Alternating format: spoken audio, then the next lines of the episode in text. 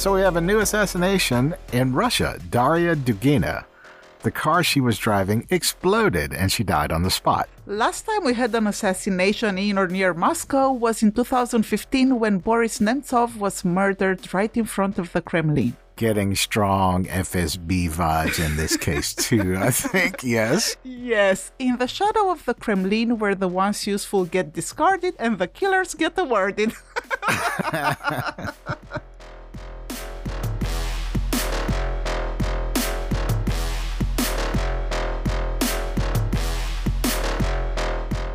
Neil, and hello to our wonderful Doobie friends. Hey, Sandra. Welcome back to Dubious, everyone. This is our first official mini Dubisode, guys. We decided to introduce the mini Dubisodes as bonus episodes in addition to our free weekly episodes that are set in stone, basically. You know, just for certain subjects or issues that are hot and that we want to talk about as soon as possible because we know you would probably love the idea and you'd find the subjects we pick interesting too.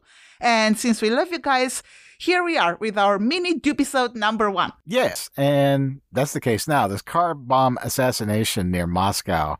It's uh, unexpected and uh, rather shocking development. It is, isn't it? So here we go. Daria Dugina, daughter of Putin's ally Alexander Dugin, was killed on August 20, 2022, as she was driving on a road west of Moscow, very close to the capital, actually, but far enough that the blast would not impact other people. On the news, they say highway, but it's really a bigger road, like two lanes going in opposite directions, and there are houses on each side of the road. So far, we know the explosion happened at night. Again, when there are not too many pedestrians or vehicles driving around. So somebody didn't want any collateral victims. It also sounds like this was a professional job, an expert hit. the car blew up. Daria is dead on the spot. No other victims. Exactly. Surgical precision. This was not done by an amateur. And before we get to who Daria's father is and what the theories about who's done it are, let me just point out another thing. Whoever did this wanted the blast to be filmed. That's why they chose the timing of the blast to happen on a road that's not busy. It's not too close to the center of Moscow, but there are still homes and structures around so that when the car explodes, someone might be there to film the aftermath. Somebody will hear, and you know, people have phones nowadays. So this was meant to be a breaking news story, not only with words, but visually, right? Right. And that's how the footage of the car bombing and the aftermath of the explosion are now plastered all over media and etched into our brains. Uh, FSB vibes again. Yes. yes, we'll get to that for sure. So, to recap so far, the Russians have opened a murder investigation into the death of Daria. She was just 29 years old after her Toyota Land Cruiser exploded on a road 20 miles west of Moscow and burst into flames, scattering pieces all over the pavement. And according to TASS, when Dugina turned onto the Mozhaiskoye road near the village of Bolshiye Vyazemi, there was an explosion and the car caught fire immediately. As cited by TASS, a witness named Krasnov said, quote, the flames completely engulfed it. She lost control because she was driving at high speed and flew to the opposite side of the road. In the meantime, forensic experts, investigators, and experts in explosive engineering are inspecting the scene and they have concluded that approximately 400 grams of TNT were used to cause the car explosion. Now, Neil, tell us who Daria's father was, and do we think it was him who was meant to be driving the car? Was he the target? It's hard to say, unclear, but given how professionally the assassination was done, it's entirely possible that Daria herself was the target. It doesn't really matter, actually. Yeah, I have my own theory pointing in that direction too, but at the end of the day, as you said, you know, it's irrelevant if the target was her or her father because the message is clear enough. And after we'll analyze all the theories and take into consideration what we know so far, as well as the geopolitical situation in the region at the moment, we'll see that this unfortunate event serves only one person's interests, and that person is Putin. the real life Michael Corleone, as we like to call him. Okay, now let's talk about Daria's father, and then we'll discuss Daria as well. She's an interesting character, was. Rest in peace. We have a saying in Romania the splinter doesn't jump far from the tree. it's the same thing in the US, except, uh, well, we don't have splinters jumping from the tree. It's apples. the apple doesn't fall far from the tree here. So Daria's father is Alexander Dugin, a right wing extremist and ultra nationalist. He's the guy who inspired and advised Putin to invade Ukraine. He basically helped lay the ideological foundation for Putin's invasion. You know, the attack that injected uh, almost irreparable security concerns for the regions and the rest of the world too. Yes, not to mention what can only be described as almost a genocide. It's not as much in the news anymore, but I think we all remember the Bucha massacre, Borodianka, the maternities Russians bombs, the children's hospitals and the schools, all civilian targets, plus the rapes, tortures, and horrific things they've done to Ukrainian civilians all of them war crimes and crimes against humanity. You know, we made a few episodes about that. In fact, we have a lot of content about Putin and his private life too. If you guys are as interested in him as we are, after this mini episode, feel free to scroll through our previous episodes. He's evil but fascinating, I swear. He's such a villain. Yeah, and among other things, uh, villains and assassinations are uh, that's kind of our thing. That's what we talk about. So here at Dubious HQ. What HQ? I'm recording in a room that warms up like a sauna in the summer and is cold as Antarctica in the winter, and you're recording from your closet. On a beanbag, yes. On a beanbag. So, anyways, back to reality. Daria's father, he's also an author, TV presenter, and he's been called Putin's brain and a spiritual guide to Putin as well. as if Putin has a spiritual side, I suppose. Alexander Dugin is also a philosopher with roots in the Orthodox Church. Of course, he is. All these right wing extremists here in the US and Russia are hand in hand with organized religion, and in Russia, the Orthodox Church is functioning like a mob syndicate almost. It's it's a well known fact. Well, I mean, the televangelists in the US do the same things.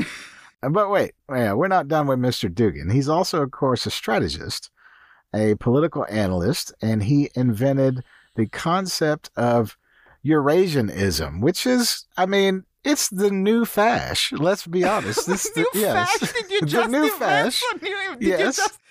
Yes. So what Neil means is like a new flavor of fascism. Yes.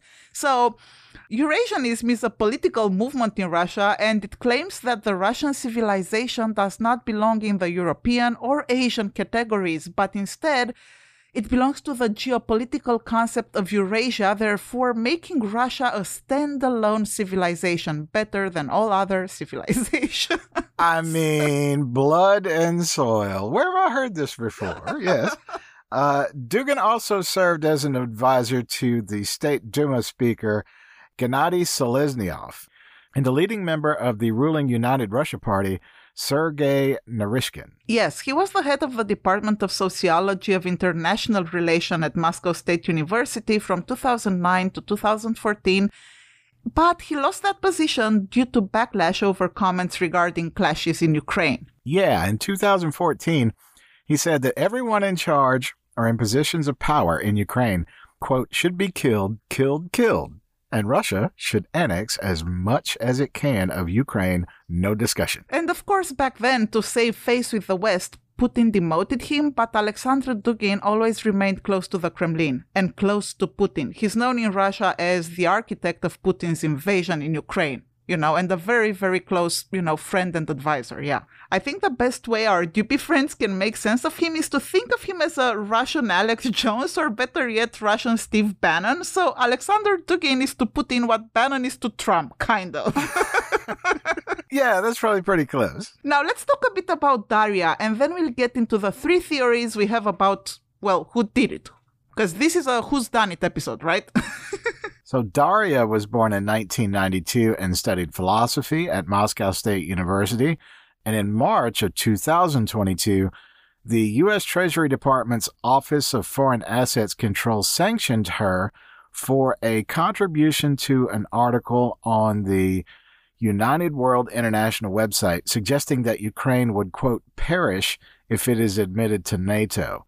Uh, Dugina was the United World International's chief editor at the time. Yeah, and she claimed in a recent interview with the Russian news channel One RNK that the atrocities that happened during the Russian occupation of the Ukrainian town of Bucha were American propaganda chosen because of its phonological similarity to butcher, a word she connects with US President Joe Biden calling Putin a butcher on March 29. So Bucha, butcher in her head. That's why they did that, yeah. That's a pretty simple analogy. I don't know, Isn't it? Yeah. I mean, it's kind of low effort, don't you think? yes, yes, in any definitely. case, she's not very nice and uh, not very anchored in reality either. You know, like, like Sandra said, Alex Jones type, spreading kind of disinformation and Kremlin propaganda just like her father does. Anyways, I guess it's not nice to speak ill of the dead, but uh, these people are who they are. Yes, exactly. And now let's analyze our theories about who's behind this hit. And I suggest we all keep one thing, one question in mind. Who stands to win from Daria's death? On the face, without looking at all of this other stuff that we know about Putin, it seems that the Ukrainians might stand to gain something, or at least looks like they had enough reasons to want these people did, But, eh, I don't know.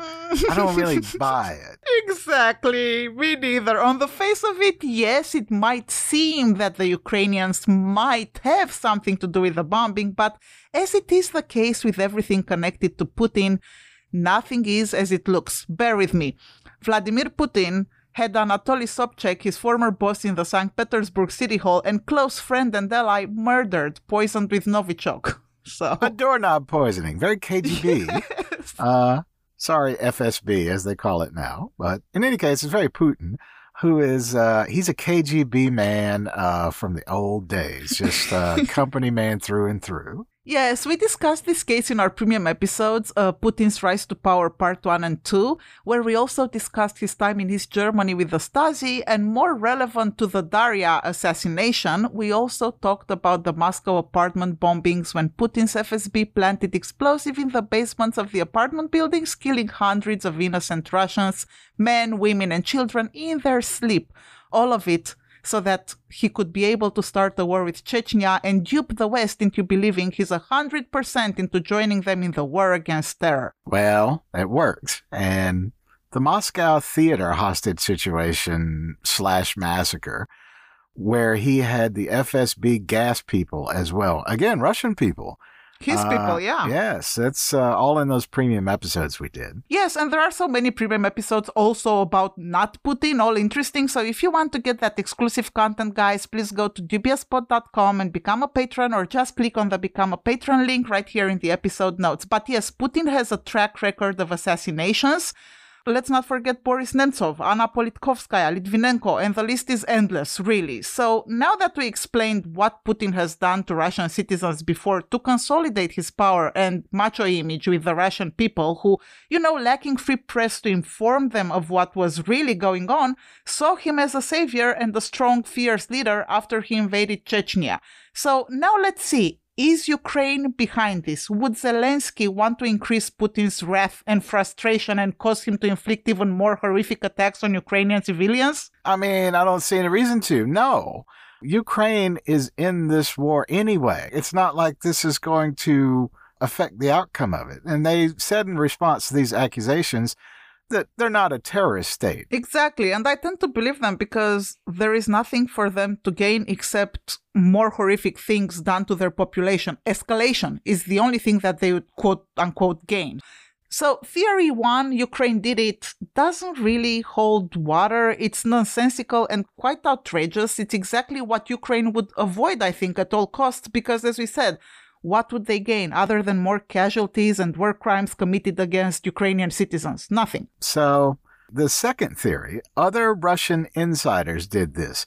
A group or maybe some sort of political faction within the Russian government to destabilize Putin and cause unrest. So, what do you think about that? Well, that's the thing. History teaches us that the Russian people, when faced with any kind of attack, they stick together. They come together as one and support their dear leader, as they're all brainwashed by state media controlled in its entirety by the Kremlin. And since the polls show that Putin's approval rate skyrocketed to 80% after he invaded Ukraine, if an inside faction would have planned this, I mean, they live in a warped reality as there is zero chance that this will cause civil unrest. I don't see how. No. So it makes no sense that an inside group did this either. I agree. I mean, what do they have to gain? You know, Putin's got his thumb on the FSB's pulse all the time. So they would double his security detail. There would be a thorough investigation. Uh, they would catch them and then they'd be executed. Yes, and if we assume an inside Russian opposition faction has the power, the resources, and the expert know how to pull this off, we must assume that their end goal would be to assassinate Putin himself, right? So why show their hand in advance with this really not so consequential in a sense murder? Why not plan things and wait for the right moment to target? Their actual villain, Putin yes, himself. you don't play at a revolution. You do it or not. And, exactly. You know, so theory two, uh, inside group, nah, not really. Uh, there's a lot of risk in uh, starting it this way, and I don't see anything to gain by this method. Me neither. So we are left with our third theory, which is that Putin himself got his FSB boys to get rid of Alexander Dugin because he's done this in the past and it worked well. It's a smart move. That's how he sees it. He uses people like he used Sobchak and then he discards them, working every angle he can to consolidate his grip on power and justify his actions. But in this case, they probably got the daughter instead, unless he's really evil but smart and realized that getting rid of her would make her father, his right hand man, a hero, in a way. Maybe. So, what exactly does Putin stand to gain from this theory? Lots of things, I think. One, re energizing popular support even more for his continued invasion of Ukraine. Two, a pretext to escalate and cause even more horrific tragedies in Ukraine. Three, also a pretext to justify those war crimes and attacks as being payback or a response to this assassination to his people and to the Western leaders like United Nations and so on. Four, he's creating a martyr, a new symbol to galvanize the troops and push this invasion forward. Five, an opportunity for Putin to make some strong worded statements, to come out as powerful, in control, strong leader who now has to double down on killing Ukrainians simply to keep his own people safe, you know, like we're defending ourselves. And six, a great opportunity to use the grieving father, Alexander Dugin, the architect of the war in Ukraine, as a megaphone for his propaganda serving his political goals. Well, I think everything right now and all the information that we have available in the West at the moment of this recording, theory number three makes the most sense. Yes, you know, I think this might be all Putin. I mean, if it fits, it fits.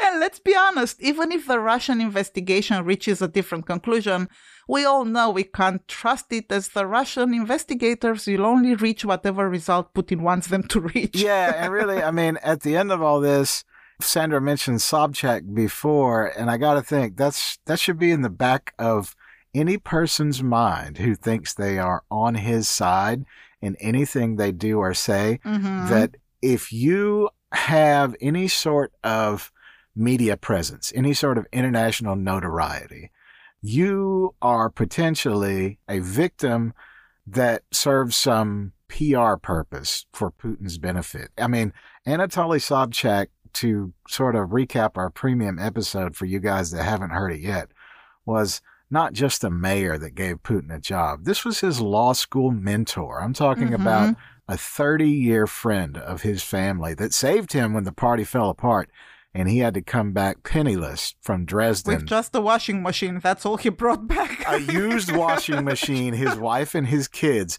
land on Anatoly Sobchak's doorstep. And Anatoly Sobchak not only took care of him, but gave him a good job. Mhm. And as soon as he was too loud, well, Igor and Sergey with the gold chains and the tracksuits had to pay Sobchak a visit, and that is the end of the road. So no matter how much you think you were friends with Vladimir Putin, There is no loyalty. no. Mm-mm, no, and he likes to tie up loose ends, and also he will kill people, I think, just for personal gain, even if they've done nothing wrong. Real life Michael Corleone. I agree. So, what we got for your dubimeter on this one? One to ten for blowing up uh, random people in a well, not so random, but blowing up people in a car. yes. Um, 9.5 if not a 10 i mean this is an assassination that might have missed its real target. We don't know. But nevertheless will serve the same purpose maybe even better than if alexander himself had been murdered. And the precision of that car bomb the precision of timing location lack of collateral victims but still you have people to film the explosion. Very dubious and screams fsb what do you think? Well, there's a bright side. Uh, we just published in our last premium episode a story about Salman Rushdie, who was also almost assassinated. But it seems Mhm. Salman Rushdie, who's a nice guy and a good guy, and uh, we like him very much, is going to live. And Thank uh, goodness, yes. So not all assassinations go well, and uh, at least in the last couple of weeks, uh, well, we're one for one, I suppose. So 9.5 or 10. Tell us what you think, everybody. We are at Dubious Pod on all of your social media platforms. Well, this is all for our very first mini Dubisode, guys. Please don't forget to go to dubiouspod.com and become patrons to get our exclusive premium episodes if you want more of us. And thank you for listening. See you guys next time.